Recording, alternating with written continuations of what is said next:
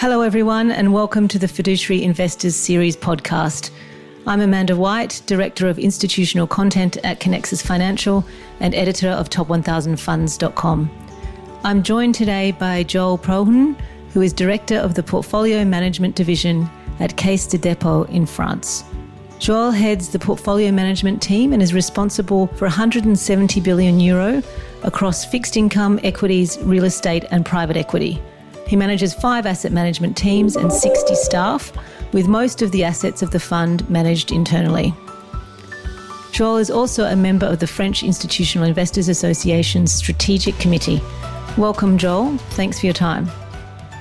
Hello, Amanda. So, Joel, we're living in very extraordinary times. How are you holding up? How are things in France? In fact, we switched uh, to teleworking very rapidly. Within less than one week, each asset manager in my team was equipped with a laptop with all the softwares and accesses, despite the fact that they had uh, only a desktop previously. Even if it's not that easy to work with only one tiny screen, it works. And we adapted our procedures accordingly. So you manage a significant amount of assets in house. I'm interested in how that's going with these new working conditions and how are you communicating with each other and how are you executing on the investment strategy? In fact, every day uh, I hold uh, half of an hour web conference with all my deputies, the heads of the different desks, uh, in order to take uh, stock of the current situation, what is going on on the markets, which trades we did, and perhaps even more important, how each team is going. Health, material, behavior, and so on. It's a time of uh, exchanges, and we appreciate uh, all the communicating devices which help us uh, to maintain the link. And at each level, each head of desk has a similar, similar appointment with uh, his team daily. So let's talk about the portfolio for a moment. Um, can you tell me about your attitude to rebalancing as a result of the recent equity market declines? And what are some of the disciplines and processes around that? We were able to catch the opportunities on the markets, especially during the last weeks of March, when the equity markets and the credit markets uh, offered attractive entry prices. In fact, at the end of uh, 2019 and in the beginning of 2020, we were underweighted in equity and in uh, uh corporate uh, credit we preferred to take some profits in our equity portfolios to achieve a large part of our 2020 realized gain budget, uh, taking advantage of the high level of the equity markets in January and February. That's why when we had uh, the possibility to invest uh, when the prices dropped uh, rapidly, we had the money to do so. So liquidity seems uh, like it's under control. Do you have any liquidity concerns? A liquidity concern? No, not really. In fact, uh, CDC uh, collects uh, 60% of the French specifically regulated saving accounts. And since French people are confined, they don't spend a lot. And we have observed uh, significant inflows for the last two months. Uh, moreover, CDC has an access to the ECB facility in case of emergency, but we don't use it. So, are you making any specific allocations with the portfolio as a result of the current market conditions? Do you view opportunities differently and are you being tactical around that? No, as a long term investor, we maintain our asset allocation as it was.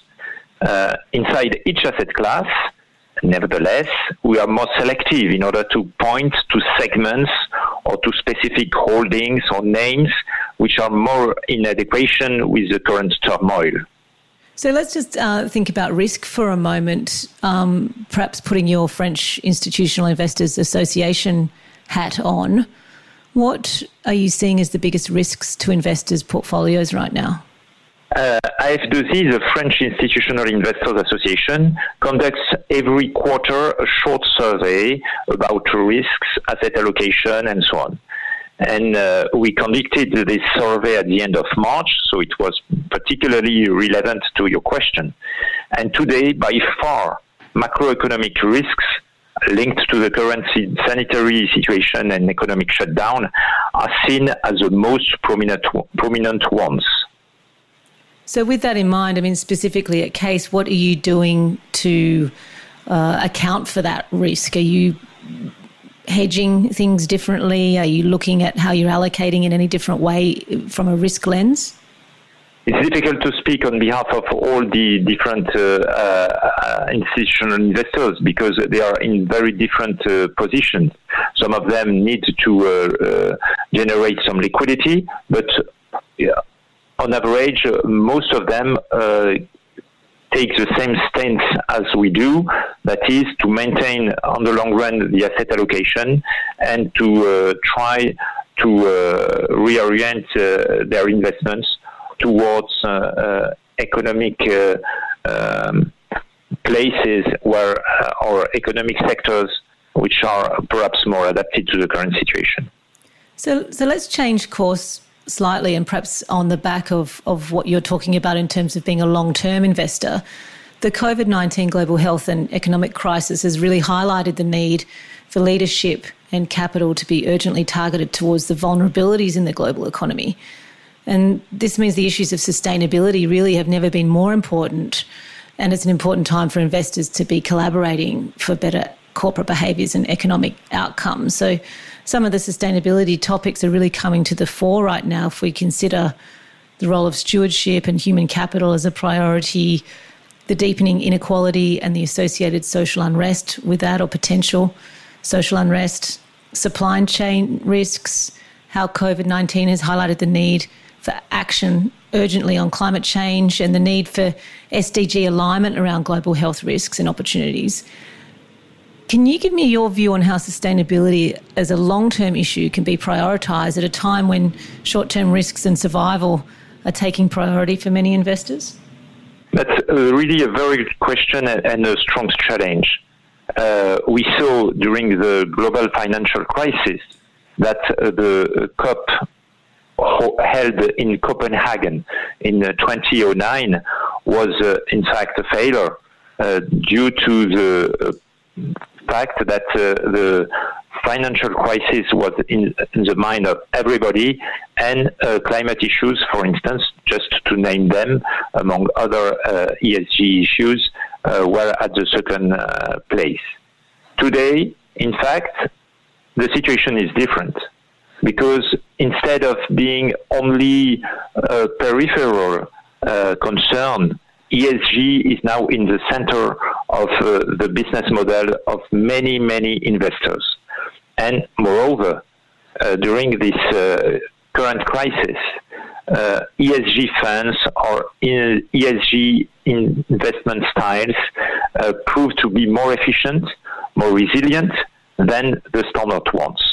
And so uh, I'm pretty more confident, not 100% of course, but pretty more confident that these issues could still be a priority for uh, institutional investors. The, the EU taxonomies represent a common language for new rules around financial markets for environmentally sustainable investments. Can you tell us how this has informed the way you manage money and make decisions, and, and perhaps, where possible, give us some examples around that? Of course, uh, the, EU, the, EU, taxonomies are, very useful tools to avoid the bubble situation we faced for the last years about what is green and what is not green. But frankly speaking, it won't change dramatically the way we manage our portfolios. Our main goal is to align our portfolios to the Paris Agreement and to switch the trillions not only to invest a limited part of our assets in green sectors, but of course, that's also what we are doing. For instance, last year we invested in green bonds uh, twice the share of the new insurance on the marketplace. Uh, in real estate, all our the buildings we bought uh, last year were with green labels, and uh, we adopt uh, we adopted also very strong uh, commitments and uh, we during the general assembly meetings we support also decisions going in the direction of the climate change just to give some examples in different areas. Perfect. And, and, and let's have a, a, chat about climate in particular. How is, how is Caisse approaching the path to carbon neutrality by 2050? And what can you tell us about how other investors might be able to learn from your leadership position? CDC took a very strong commitment in 2019 in September by becoming a founding member of the United Nations convened Net Zero Asset Owner Alliance. This initiative groups more than 20 of the world's largest institutional investors. Uh, for instance, there is Allianz, CalPERS, CDPQ in Canada, Folksam, AXA, Aviva in UK, Generali in Italy, CNP, FRR in France, and so on. We join our forces in three main areas. Firstly, we are defining a methodology to establish a path towards this carbon neutrality. That's a huge work since we aim to cover all asset classes, all sectors, to avoid double counting. And that's very difficult to do. And that's why it's important to, to group to achieve this goal and to define a pathway until 2050. Secondly, we engage the companies we are invested in.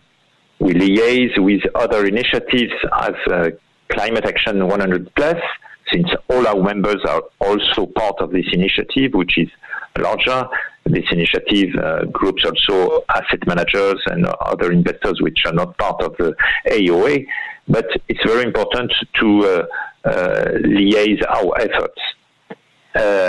And thirdly, we engage the policymakers and all the regulatory bodies in order to push them to build a global regulatory, political, and economic framework more adapted to the Paris Agreement. Sounds like some good examples of, of what investors can achieve when they bandy together as well. Uh, thank you for that, Joel. Finally, I'm, I'm keen to hear from you how you see that the global economy has changed with this pandemic and how, how it will change because of this pandemic and what the future might look like and how you might invest as a result of that projected future? Hmm. One would be very presumptuous to forecast what will be our future. we are still in the midst of the storm. Uh, we can only trace some very general guidelines, uh, three in a nutshell. First one about the ongoing support from the central banks. Even before the pandemic, it was very, very difficult for the central banks to remove the strong support they gave to the economy during the global financial crisis. And even more today. That means for us that we can forecast core sovereign interest rates at a very low level for an even longer or a time horizon. Second point about globalization.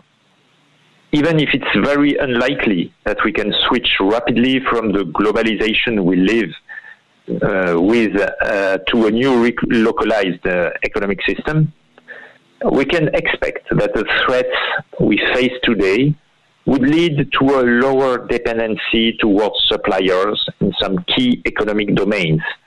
Of course, health, but also food, perhaps IT, and so on.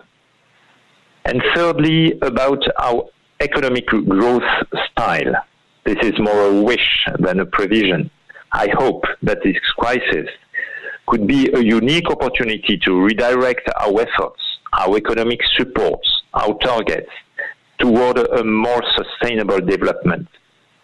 it's really something uh, large institutional investors agree upon uh, we are on the same agenda in that area. So let's push forward these ideas for our benefit and, more important, the benefit of our children. I agree with you, Joel. Uh, if this pandemic and crisis can result in better behaviours and, and, better outcomes for all, then it's uh, not going to be for nothing. Joel, you're very been very generous with your time, and it's been a, a great delight to speak with you. Thank you very much. Thank you, Amanda.